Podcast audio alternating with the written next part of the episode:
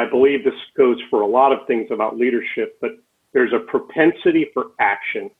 You act and then course correct. Welcome to Create New Futures. Thought provoking conversations with leaders, experts, and interesting minds. Join us as we explore ideas and reflect on practices that you can use and apply to create and shape the future. With your host, author, and strategy consultant, Aviv Shahar. Welcome to Create New Futures, where we develop conversations with successful leaders and interesting people to explore how to create new futures for you and for your business.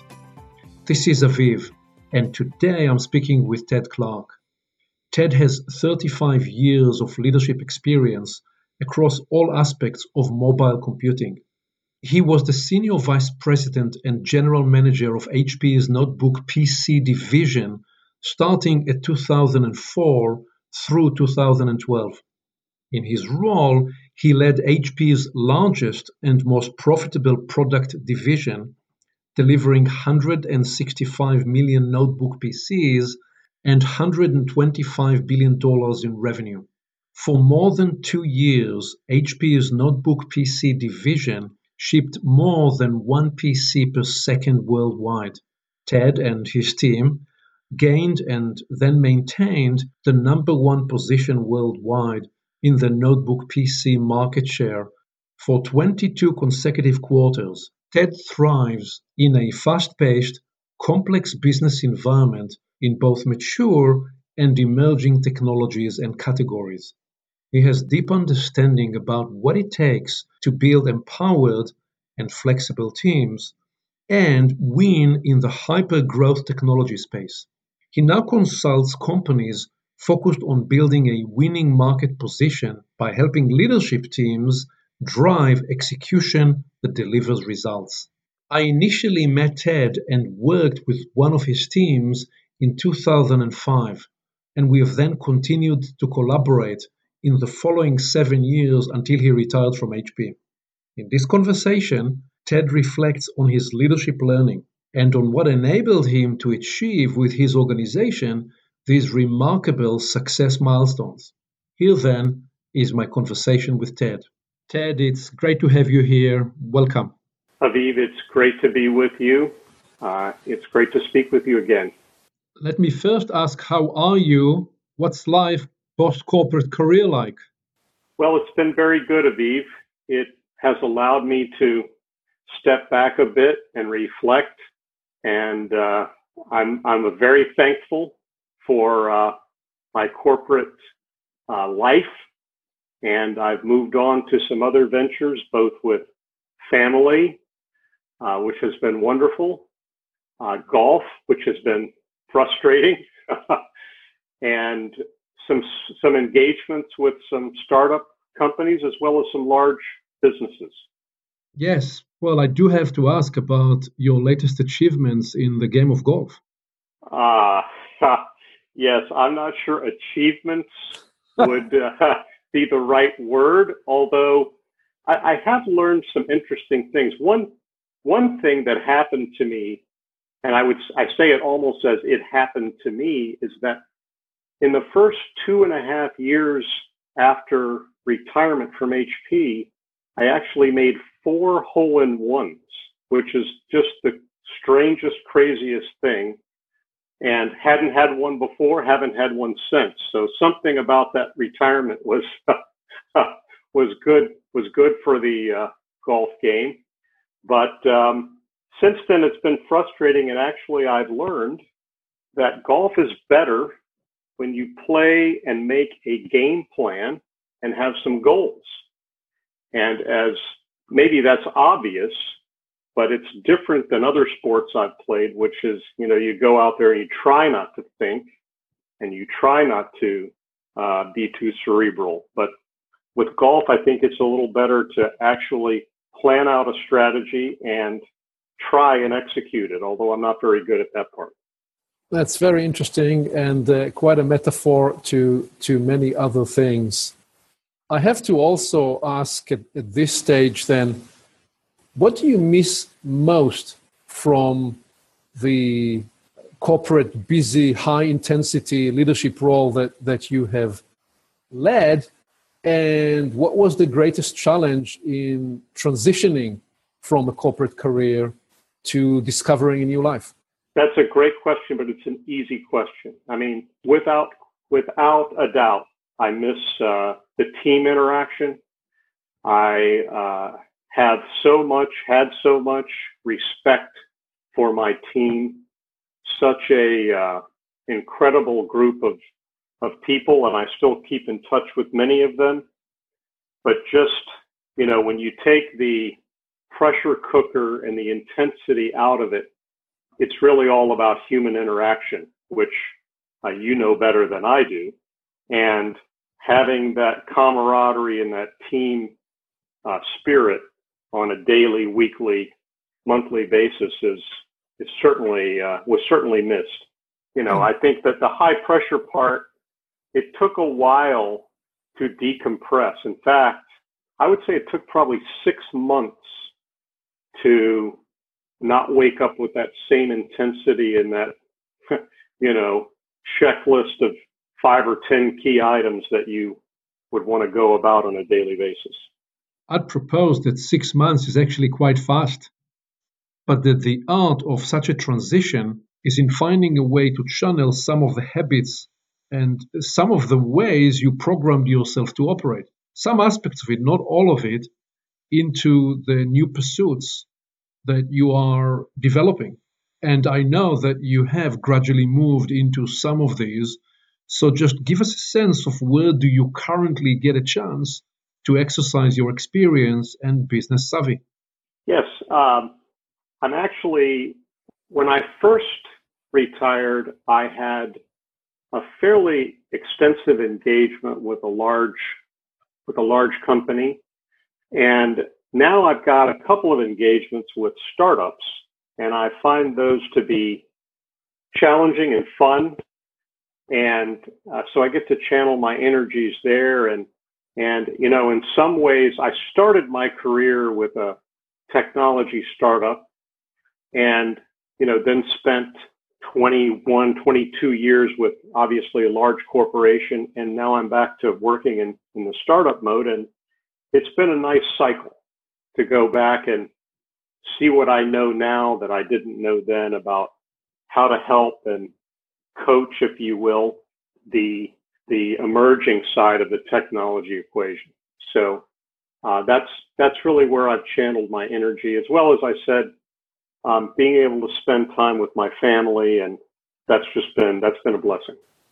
Great. So we're going to want to circle back to the kind of wisdom that you're able to bring to these startup teams in a bit. But I want to first reflect back because it seems to me that you have had a very unique opportunity. I talk in Create New Futures about the riddle that I ask teams, which is what is the most difficult thing in the world? By which I mean, what is the most difficult challenge to overcome and or what is the most difficult conundrum to solve? And ask people to not cheat and write down their answer before they read on. So those of you listening and hearing this for the first time press a pause uh, here and answer this question first. What is the most difficult thing in the world? Now i typically get different kinds of answers to this question. They include for example that the most difficult thing in the world is to win a Nobel Prize or to win an Olympic gold medal. And some say to quickly recover from setbacks and or to become a leading authority in your field. Some will say to live regret free, to be truly happy. Some will say to become a US president, though I'm not sure it's and it will continue to qualify. uh, this, these are all good answers, but they're all narrowly framed. And I am seeking a bigger, more meta level answer that can contain many of these and other answers. The point I then make is that the most difficult thing, the, the most difficult achievement to realize is not getting rich. It is not being on stage performing or even winning the Nobel Prize, but rather that the most difficult thing in the world is to get all the right ingredients in the right place at the right time. One fantastic example on the world stage in the field of music is, of course, the story of the Beatles. Because they obviously had the right stuff, the right ingredients, and they came together at the, the right time and in the right place to become the Beatles. And I'm framing this story here because it really is quite a rare situation in business. And yet it seems to me that when you were leading the HP's notebook PC business, you've had the right ingredients in the right place at the right time. So, so two questions to you. First, do you agree with this observation? And second, what was the journey that got you there? And then, of course, we can do a deep dive into these high velocity growth years.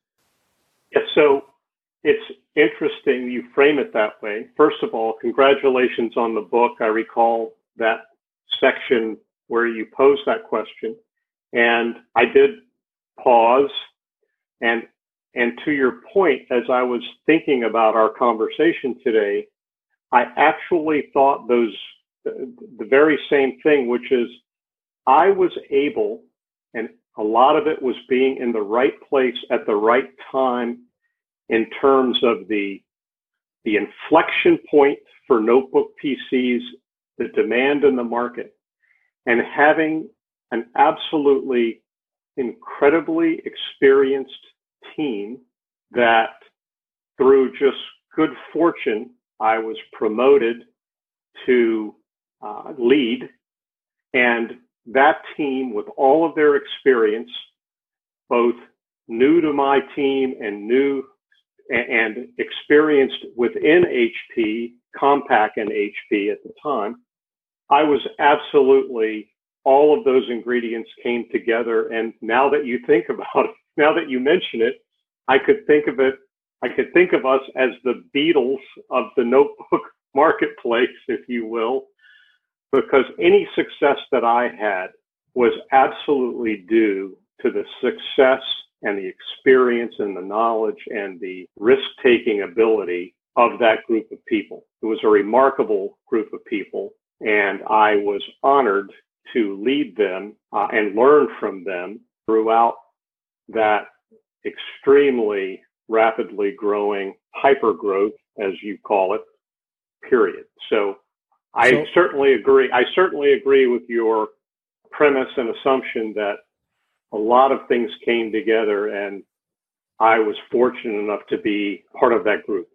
Right. So so let's let's do two things. Let's put a magnifying glass first to decode some of the key elements and key milestones that brought you to that point. Often it's very difficult to replicate any story like this because it is so uniquely, always so uniquely contextual to the time and to the journey. But I'm interested if you can reflect what were some of the, in your career, you're saying you, you were lucky or privileged to be promoted, but th- there are some things that happened that made you the, the right person at that time to be promoted.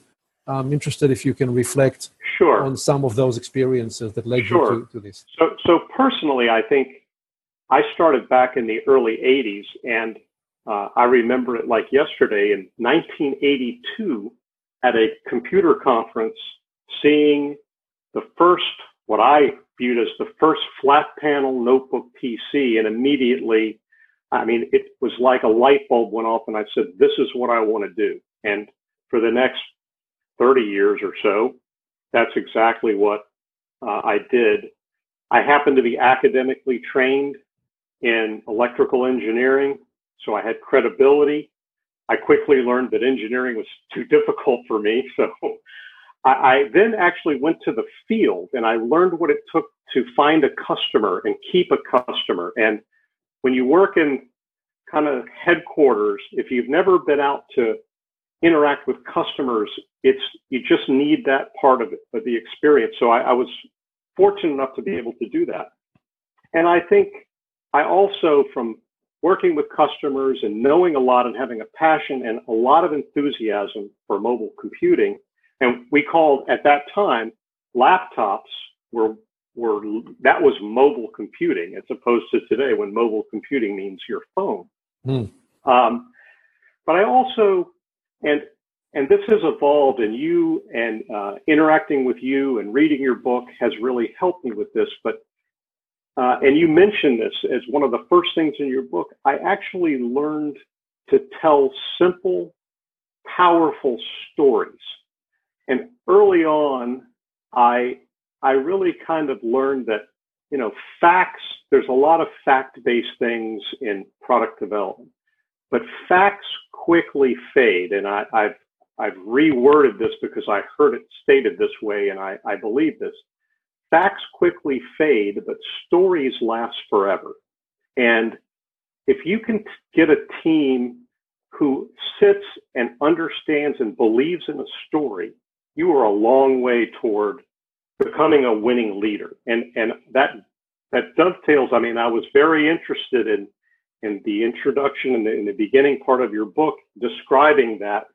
Uh, I believe it was your your father or your grandfather um, telling stories. And that made a huge difference, I think, in my ability to, to lead. But when it came down to it, much later in my career, as HP merged with Compaq, HP did something I thought was very unique and was very beneficial uh, to me and to this team. They they took all the teams they were acquiring and they did something they called adopt and go. And adopt and go was we're not going to mix all these teams together. We're going to see like the workstation team from HP was viewed as the better team, not just, you know, just because they were more experienced. And so the workstation team from HP became the workstation team for the combined company. Turned out that the notebook team from Compaq was adopted and I was not leading the team at the time, but that team stayed together and had the experience together. And uh, finally, the final part of the story is that uh, there was a, a, general manager by the name of Duane Zitzner who was an HP general manager, and he had a bunch of different teams reporting to him, some from HP, some from Compaq. And along the way, uh, a senior leader, my boss, left abruptly. And what Duane Zitzner did really impressed me. And again, it goes towards some of the things you talk about in your book, or the main thing perhaps. He went and I believe he spoke to just about every single person at my level, at my at lower levels from me, about who should lead the team. So he engaged in conversation across the entire notebook team. I mean, I talked to so many people later. He said, Oh, I talked to Duane about you. And so by having those conversations, it was beneficial for two reasons. He learned a lot about me, you know, good and bad, I'm sure. But he also set me up to have instant credibility with the team because everyone could say, "Oh, well, I talked to Duane about about him. He asked me about him. We had a conversation about it."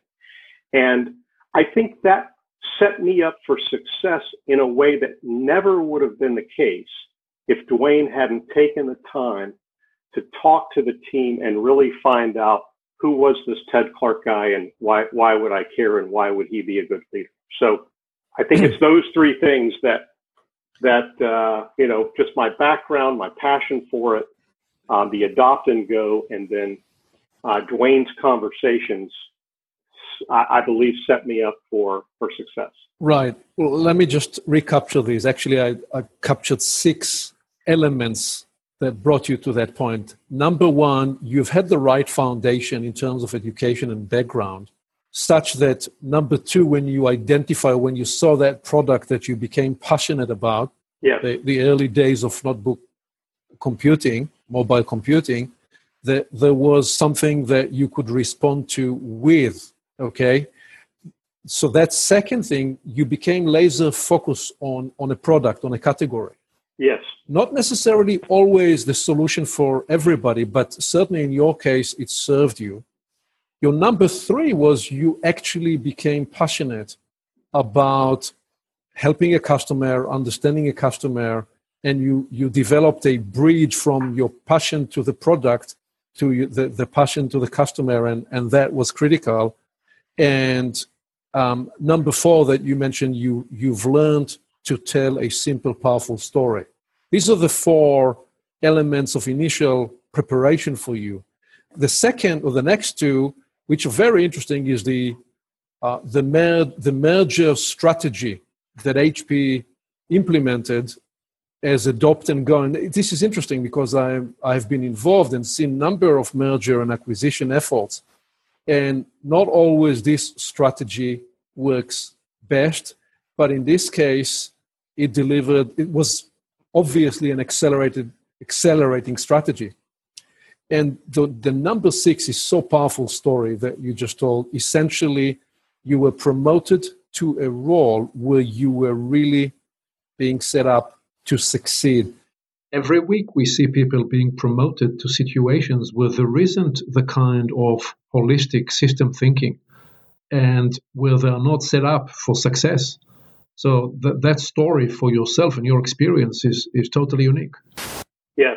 Uh, and again, it was reflecting on our conversation that I, I put those two, just the fact that you talk about conversations and how it's the most powerful currency in business.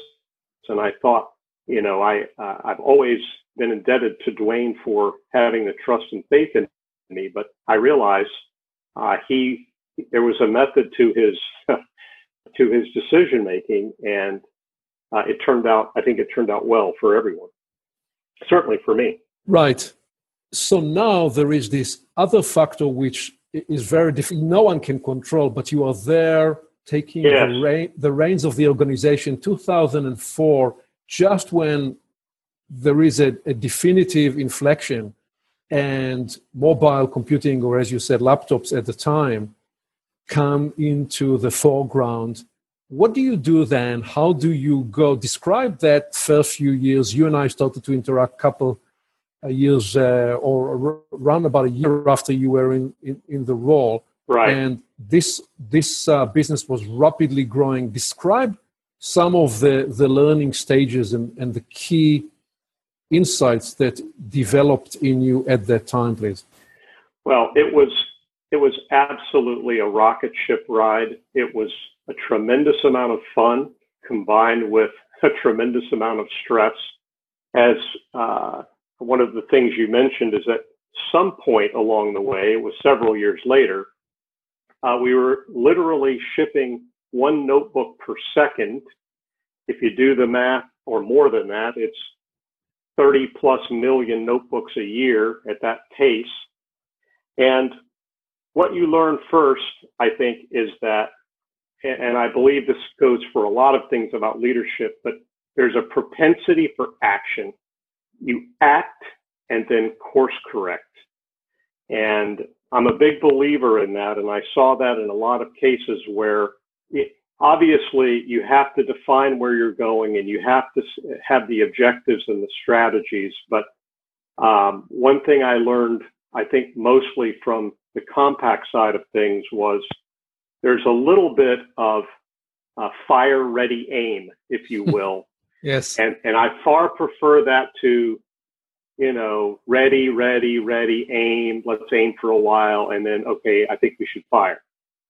And so I had this team of people who, first of all, were experienced. But when you think about it, when you're shipping um, several million notebooks a month, the supply chain is incredibly complex, and there are millions and millions and millions of parts, and truly billions of dollars on the line. And so you, you've got to get it right. And so mm-hmm. detail matters. So action, course correction, details, focus on the details, and then for the team, I think you keep the enthusiasm high. I mean, the enthusiasm is high. Everybody's in it together, and uh, you have to be able to laugh at yourself. You have to be able to laugh among the team. You have to be able to laugh at your mistakes, even though they're they're painful, uh, and you just keep moving. So, I'd say a couple of other quick things. Let me just uh, actually yeah, ask you sure. ask you on your number three there. You said action, course correction, attention to details double click this one for me in the sense of both continuing to manage the, the forest, but also the, the individual trees, so to speak, seeing, yes. seeing the macro and managing the, the, the, micro, the details. What, what was your system? What was your learning about how you do this best?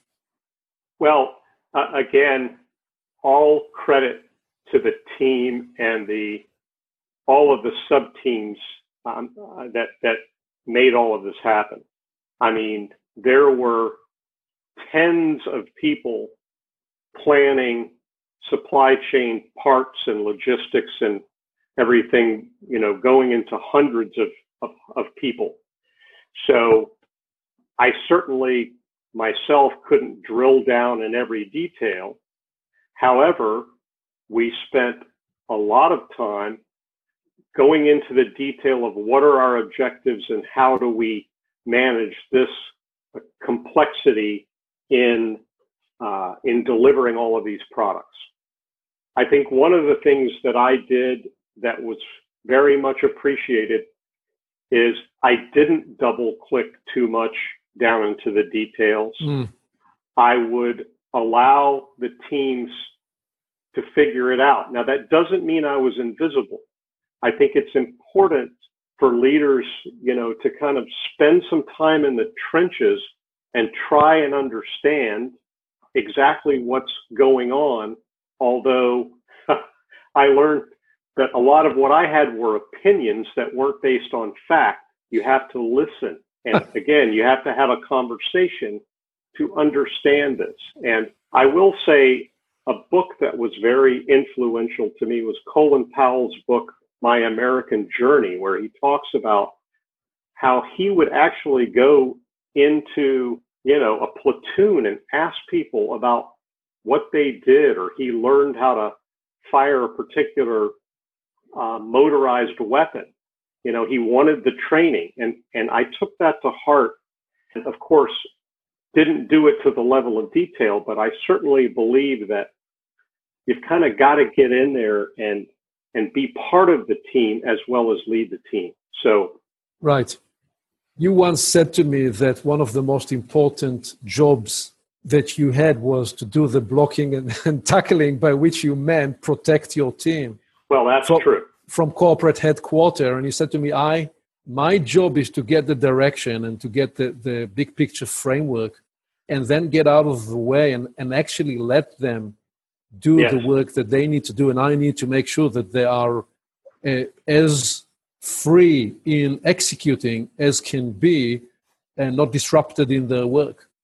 It was. It was. Uh, I'm glad you mentioned that because it was more than just allowing the teams. It was running interference with all of the things I would just call busy work that comes down, especially in a large corporation that you know, these reports or these presentations, whatever it was, and try to do, I mean, some of it's valuable. You have to have metrics, you have to have scorecards, all of those things.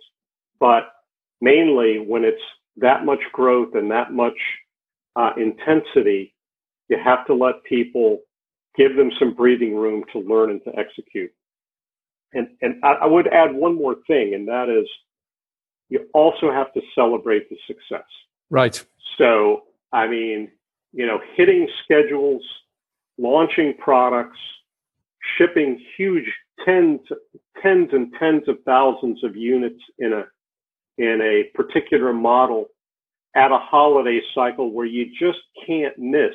You know, as one of my region friends would tell me, you know, Christmas is coming and we know exactly when it is, and you know, you don't get a few extra days.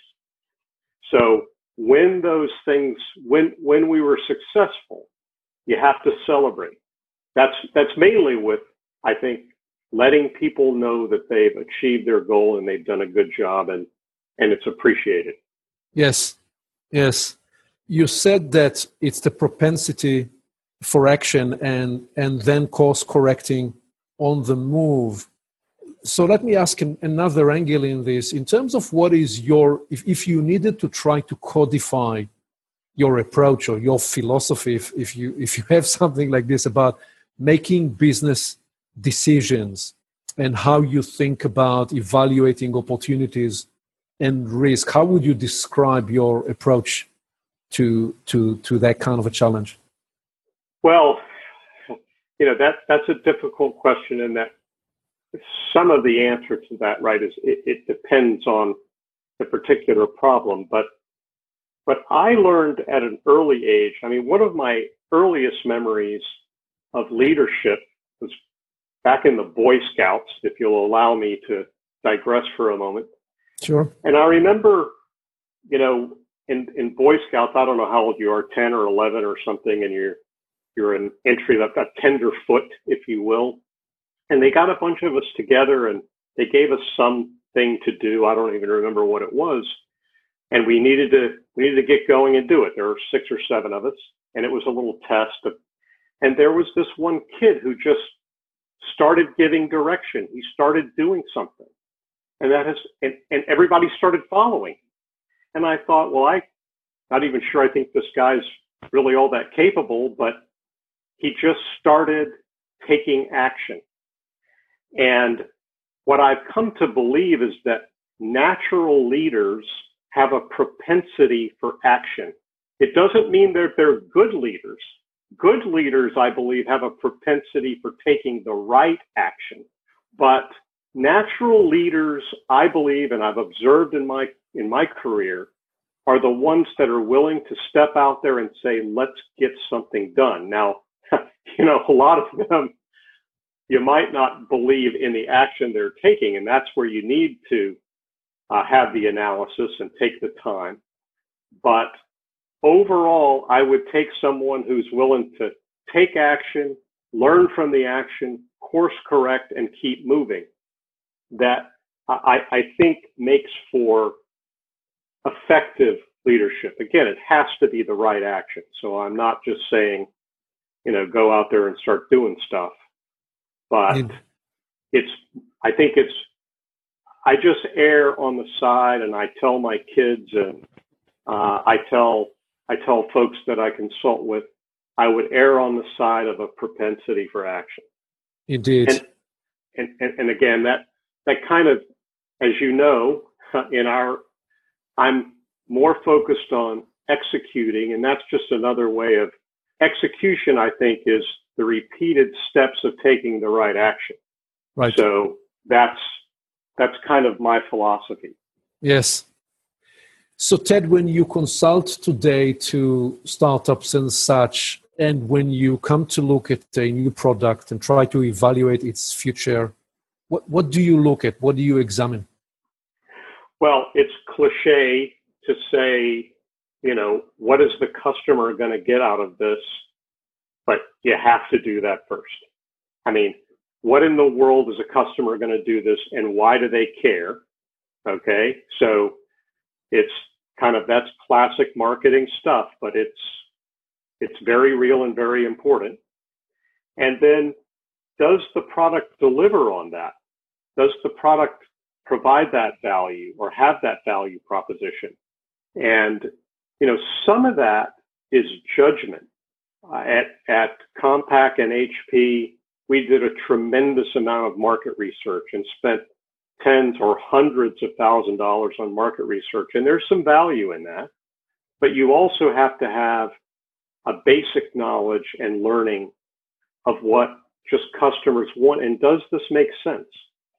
So um, I would say again, what does the customer looking for? Does this product meet that need? Does that make sense? And then finally, no product is going to be perfect, but is the product good enough? And I also learned early on that it is much better, as painful as it is, to kill the product before it's launched than to try and launch a product that isn't good enough. And some of that is a gray area. You know, some of that is judgment, if not a lot of it. But I've been in a lot of situations where, as painful as it is, I was glad that we made a decision not to launch a product, and it was probably as good or better decision than launching a, um, you know, an industry-changing product.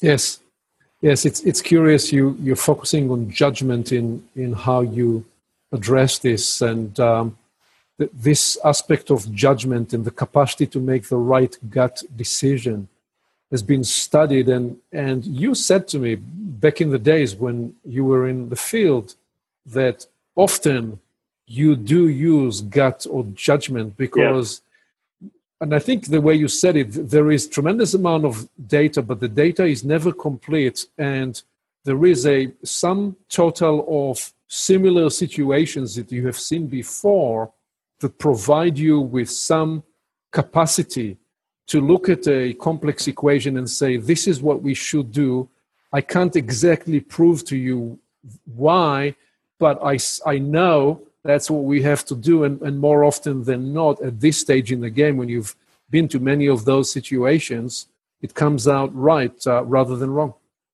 Yes, I, you know, I mentioned execution. I, I put that part of the knowledge of, about leading under experience. I mean, the judgment comes from experience. And I happen to lead a team that was very, very experienced in launching new products, in sustaining products, in knowing how to, uh, you know, course correct. So that judgment wasn't just, I mean, the gut part of the judgment was we've, we've done a lot of this before. And in fact, the value of experience is you also know what not to do and that's where the judgment really comes in and is effective. So executing with experience is uh, really where that judgment comes from. Yes, yes. One of the things that I enjoyed very much about our collaboration, because for some six or seven years you brought me to design and choreograph your end of the year strategy effort yeah. where we would reflect on what has been achieved and then look forward into Horizon 3 and into Horizon 2 and the near term priorities. And in these sessions, you would often, as you said, your team was very experienced, so you'd often let your team present variety of ideas and debate openly. And then you would always, always step in in the right moment to present a point of view. And I appreciated very much the way you encouraged free thinking and debate on your team. But then also when you decided this was decision time and you then reasoned openly why you were making the decisions that you were making. And I believe in part this was responsible to the, the reason why you were able to create this outcome of what I've observed to be quite an extraordinary teamwork with what we call radical level of trust because people felt not just empowered to bring their best ideas, they knew where you stood, they knew where you stand, and they understood why you have decided to make the decisions and that take the direction that you have taken. And this was part of the f- formula that, that I've observed you lead with, with your team. Now, one of your best team members said to me about you one day, I don't think I ever shared this with you. Uh-oh. With, with, with, with Ted, with Ted, most of this is an intuitive play. uh, so I'm, I'm curious, reflect first of all on the way I describe this and, and whether it was just a, you again going with uh, by your gut intuition or was this a behavior that you worked to develop to exhibit? Well, that's a that's a good question, and and as, as you put it that way, I'm thinking that one of one of the benefits I think that I had at that time was there was already a lot of trust uh, among our entire team, and I also had enough experience to know that I had been through many offsite meetings with different, you know, uh, different leadership things, and you a lot of times come away from those meetings thinking, okay, well, did we really decide anything? Right? We were just there for a day and a half or two days, and we talked a lot, but nothing happened. And I always came away from those thinking about, well, was that a waste of time? Are we going to do any? You know, everybody would take action items and all that, but but let's really try to make a decision. And so part of it wasn't always that I thought I knew the right answer, but again, you act on the decision and then you see if you can course correct with the rest of the team. It's the same kind of thing, except in the conversation. So I really, I, I believe that the team and I, I certainly believe in creating frameworks for people, not so much all the answers, but this is the framework we're going to use to make these decisions, or this is the framework that we're going to develop so that we all know where we sit on the map, if you will, of where we're trying to go. And so part of that I think was intuitive for me because I tend to think in pictures more so than words. And it just so happened that I had a team with whom we had communicated often and uh, it just it just came naturally. So I don't know if that answered your question, but yes, it, it yes. was partly gut, partly discipline to say, okay, we're going to close this because I want people leaving here thinking we actually you know did something and made a decision and and and we've got a direction to go. Two questions together when you reflect back on your professional career. What's one thing you would do different or change if you could? Question one. And question two, what's what is one thing that if you could you would prefer to know earlier and apply even earlier? I think both of those actually have a similar answer. And and that is uh, I would have I should have collectively, we should have taken more long term risk. We should have invested in a few risky future alternatives, whether to notebooks or you could say mobile phones. Um, as it turned out, my team wasn't really uh, responsible for what's now called mobile computing or mobile phones. But nothing was really going on in that area in HP in the in the groups that were supposed to be doing those things and I just we should have just maybe what we would call a you know skunk works projects or figured out some way to invest in longer term higher risk either products or solutions because I think it's it was such an intense execution focused environment that that took all of our and I mean it was paying a lot of the bills for the mm. company, right? So we couldn't mess that up.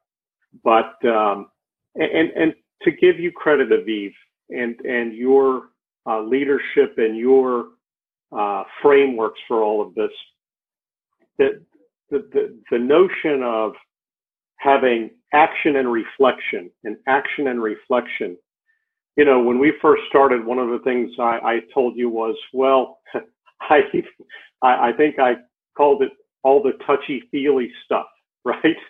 And the fact of the matter is, I learned that it's extremely important to step back and reflect. And when you do that, and had we done that more outside of the sessions we were in with you, we might have taken bigger risks for the longer term that. Horizon 3 was in our sights, but not beyond the the wall that we were asked to that we were asked to play in. Right. And and right. so that relates to your second part of your question. I would say that same thing about me personally is earlier early on I learned that there were customers out there and if you worked hard you could get customers, but I think I would have taken more risk, not so much in my career, but in in my in, in my direction of teams. You know, try it, go for it, invest a little bit for the long term, have something about what's next, as opposed to, you know, let's capitalize on what's right in front of us. This is a fascinating comment because it's becoming now a repetitive theme that I've heard from a number of executives advance in the career or, or retire that say one thing I would do different is I would take more risks. Yes, I, I haven't. I really. You're talking to a lot more executives and and people than I am, but that's without question for me. And and I try to give some guidance to to my kids that way. Of course, they don't listen to me because because we know how that works. But but um, anytime they come with me with a you know an A or B decision, I, I try to help them reason it as what's better for you in the long term, and you know so what if you fail, and what are you going to learn from it, as opposed to oh well you know you'll make uh, three hundred dollars more a month or whatever it whatever it might be. Right. Yeah, it's instructive, and obviously, what I have in mind when you describe that is is my ongoing conversation with my son, who runs his own startup uh, company. But that's for a separate conversation. Yes, but good, a good, a good one. So you titled your generous Amazon book review on Create New Futures, deep insights into what matters. And perhaps you already started to answer the question I'm, I'm asking, but I have two questions. First, in your experience, what belongs, what in your mind belongs inside that what matters bucket, that what matters category? And second, what were for you, and you mentioned already some, what were for you the most relevant insight when you read through the book? Right. Well, I'm going to give you some. Well, I'll get to that in the second part of my answer. I mean, you know, really at the end of it, it's it's maybe cliche or obvious, but what really matters are the people that you are are leading. It's how the people are part of the team. And I, I certainly believe that having open, trusting, communication with the team. And I used to frame it as good leaders listen, but you educated me in your book, especially. And that's because so many leaders don't listen. But really, it's more good leaders, great leaders have meaningful conversation. And, and that is a, that's a slightly different than good leaders listen, right? It's, it's that you you learn from each other and it's a two-way dialogue. Uh, and i think i certainly worked for plenty of leaders who it was a one-way dialogue. There was no listening. So i said well i'm not going to be that i'm going to listen. But it's even more and that's what you point out it's what matters are the people and that the people have the ability to communicate to to have a conversation with all levels of the organization, including their leaders. So I think your book was very powerful in the way, in the examples that you give in, in crystallizing that for me beyond, you know, good leaders are good listeners. And so what was the second part of the question? I'm sorry. The second part of the question was what were the, the other key insights uh, oh. for you that resonated in the book. But just before you you get there, uh, just as you were describing what you're describing now, it brought back to me that, and I don't know if you remember, you and I we have been in conversation for 14 months on and off before we before we that's, worked. That's correct. Yeah, that's correct. I mean, you proved to me through ongoing conversation that it wasn't you know, you you were you were in this to provide value to me and my team, and I had never had anyone invest that much time, and uh, I was very impressed with that. And then, of course, I had a a um, I would say a budding superstar in Matthew Wagner. Yep. Who I said, okay, Matt, you know, I'm impressed. You go work with Aviv and figure out. And uh, I believe the two of you came up with some tremendous, a tremendous framework for working with the team. And and after that, it was, it was, it was on. So actually, you tested. Actually, you tested uh, one thing before. You let me work with Tom Mitchell and his team. Oh, first. that's right right. I forgot about that. And and when you got word about that experience, that's right. That led to the collaboration with. Uh, that's right. Well, Tom Mitchell is a, uh, still keep in touch with him. He's a very he's a he's a tough uh, he's a tough evaluator.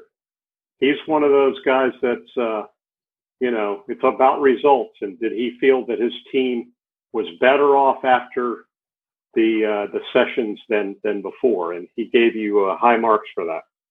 So it, it provides me an opportunity because to, to make a point about people in business, both Tom Mitchell and yourself, in a totally uh, two different ways, would qualify as what you call hard charging, data driven, focused on action and results type leaders. And at the same time, you both were completely open and amenable to embrace the approach, the philosophy that we are discussing here, which is that we ultimately elevate the performance of the team by the clarity and the coherence of conversation and by enabling the team to, to build alignment from the personal and the individual passion that they each bring to the table and the contribution that they can make to some kind of a unified vision, unified rallying cry all those were part of the elements of the choreography that, that we enabled. And you, both of you, were a proof point for me that no person is too hard or too business focused to the point of not seeing the value and reason and powerful outcome that we create when we encompass and include our humanity and who we are as people. Because as you just said, in the end, and in the beginning and in the end, it's all about the people around the table and how they play together. That's right. That is what matters. And we didn't make it easy for you. Okay. I mean, there was a lot of skepticism. And um, the fact that you became part of our annual uh, strategy and planning process is one thing, but that also that we would use you and your skills and capabilities for other uh, other things as well as recommend uh, you to other parts of HP. That doesn't happen uh, with with myself or Tom Mitchell or any of my team without really seeing some some significant uh, results. So uh, that says a lot for uh, the amount of time you invested and then the results that that were delivered. So yes. it was it was good. It was a two way it, it, was a two way investment.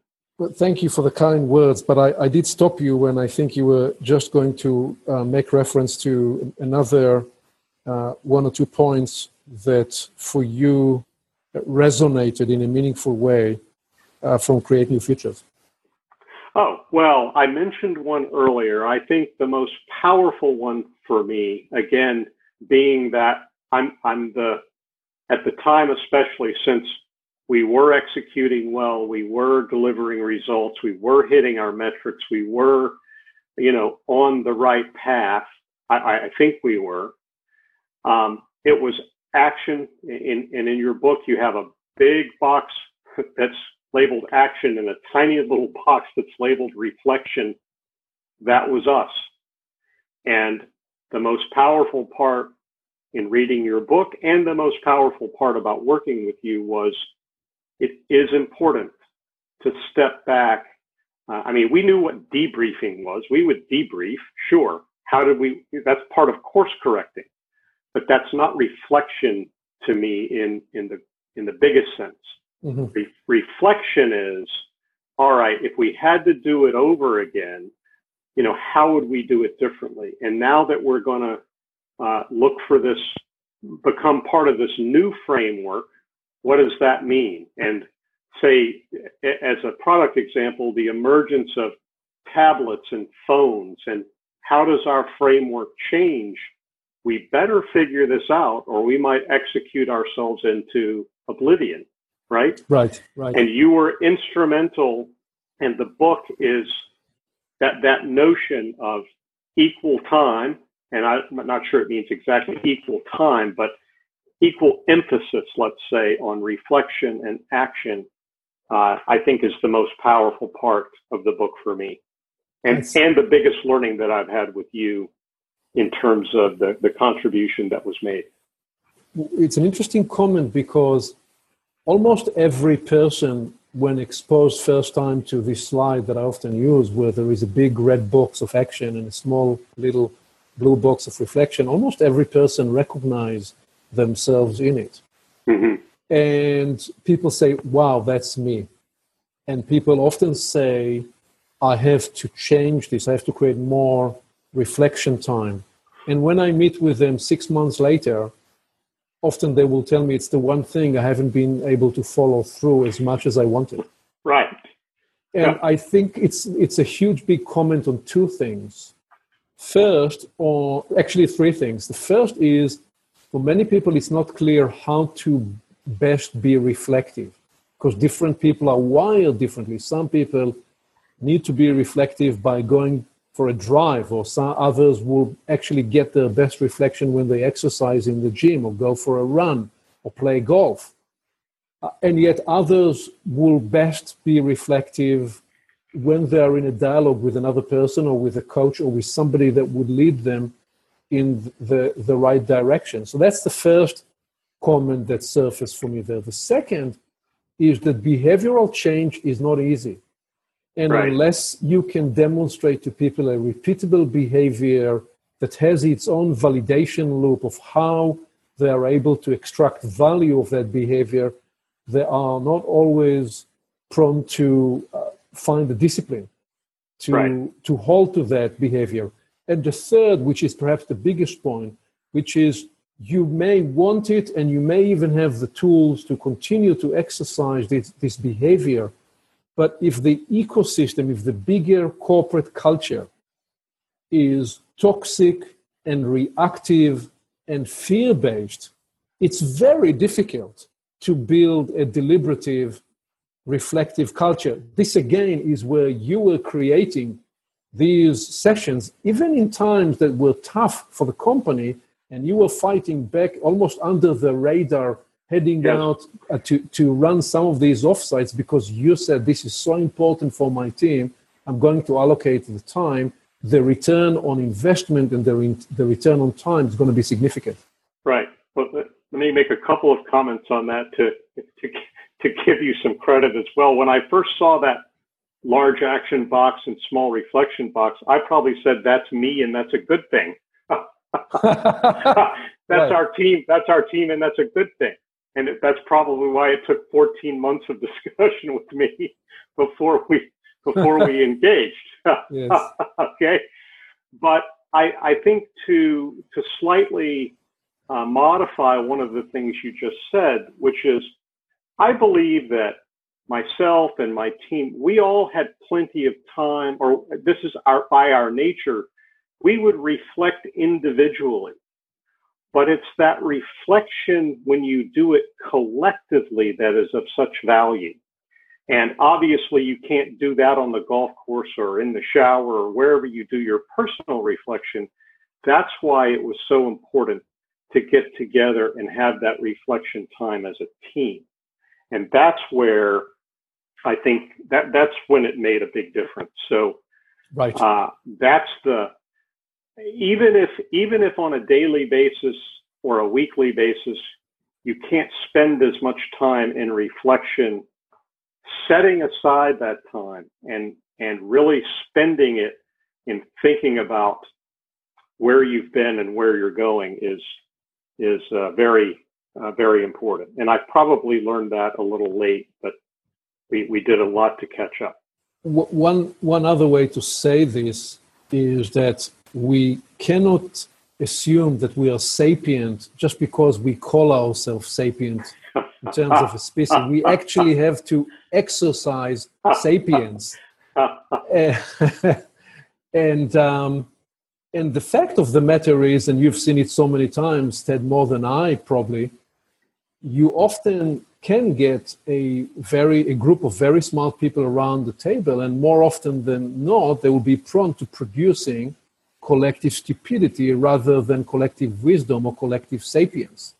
Yes. And so I think what you just highlighted there is that there is no substitution, there is no replacement to structured debrief and reflection time in a focused, structured way that begins with retrospection and reflection and leads to some concrete decisions in terms of what are we going to do going forward such that we produce different and better outcomes right i i, I couldn't agree more and that's not necessarily where i started out in terms of thinking about the most important things uh, in leadership. But but I would say without a doubt, and that again, that's why to me that's the most important thing that uh, I found uh, and what matters as part of as, as part of your book. Great, thank you. So two questions together as we bring this to, to landing, and you, you may say it's it's one and the same but I'd, I'd let you choose how you want to formulate your, your thinking about this. First is a question I like to ask, which is what advice would you give yourself if you were 25 today and you were searching to find your professional path? And see if you want to weave this with any other call to action or parting wisdom from yourself to people listening to create new futures? You know, that's uh, having had some time to reflect now that I uh, have been out of the pressure cooker. It's actually a question I I do think about, and again, um, I, I think it really does come down to it's I wouldn't I wanted to say take more risk and that's how we had that uh, part of the conversation but it's expand if someone had said expand your horizons earlier and more broadly, it, I, that's I think that would be the the um, the best thing. Meaning, try different things, have new experiences, and you know don't be afraid to step out of your comfort zone. What I what I've learned about leading uh, teams is, you know, uncertainty is a huge a barrier. And fighting uncertainty is something that great leaders, I think, are able to do and make it look easy. But one's own uncertainty about what's next or what are we doing or is this the right thing? If I could have spent a little more time not worrying about that and just, you know, let it all let it all out there, I think that would have been something I could have learned from earlier. Let me uh, just clarify. Let me yes. just clarify this one. Is it indeed fighting uncertainty, or is it finding the capacity to bring forward clarity and confidence inside ambiguity? You often operate in an ambiguous yes. space, yes. and somehow your job as an individual, as a professional, certainly as a leader, is to find those islands of clarity and coherence right. and confidence.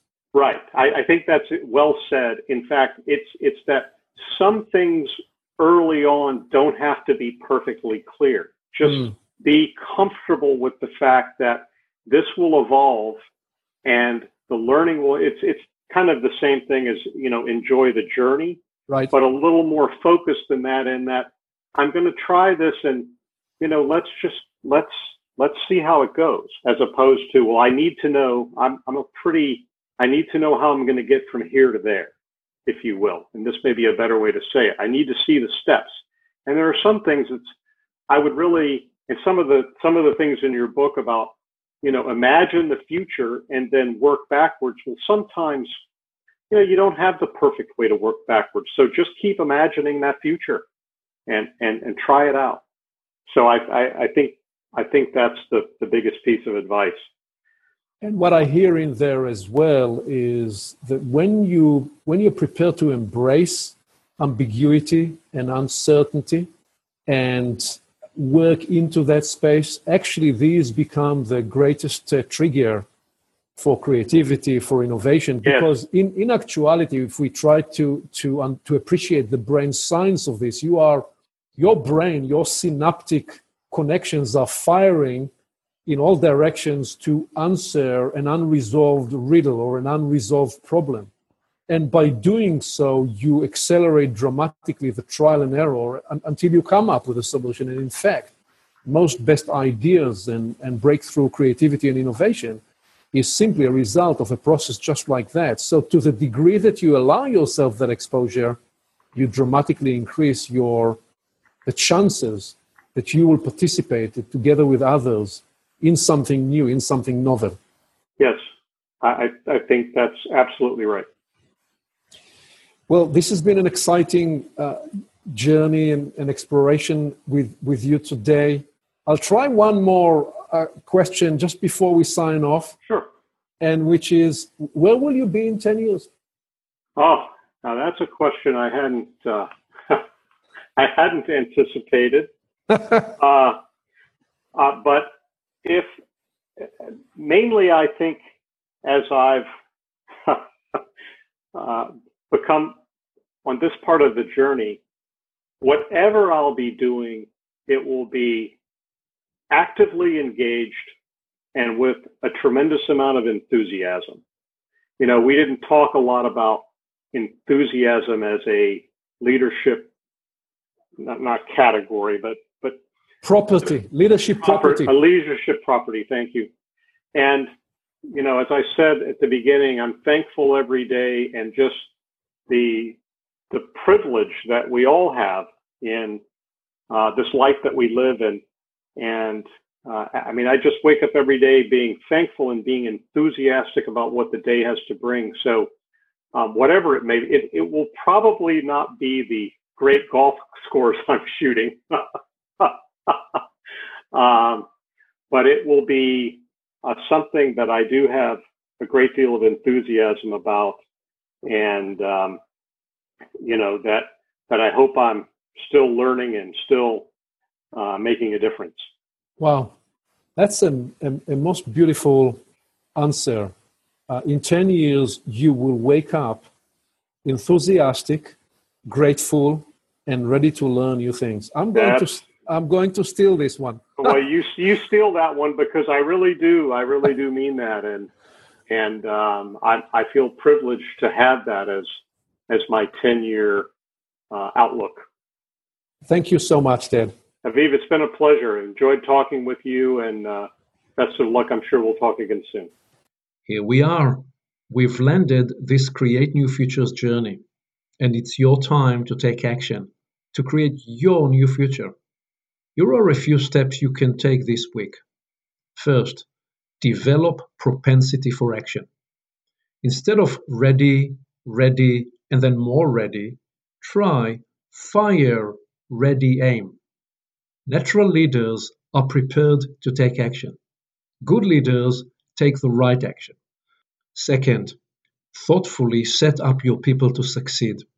Promoting someone to be able to take on a new opportunity is only half the job.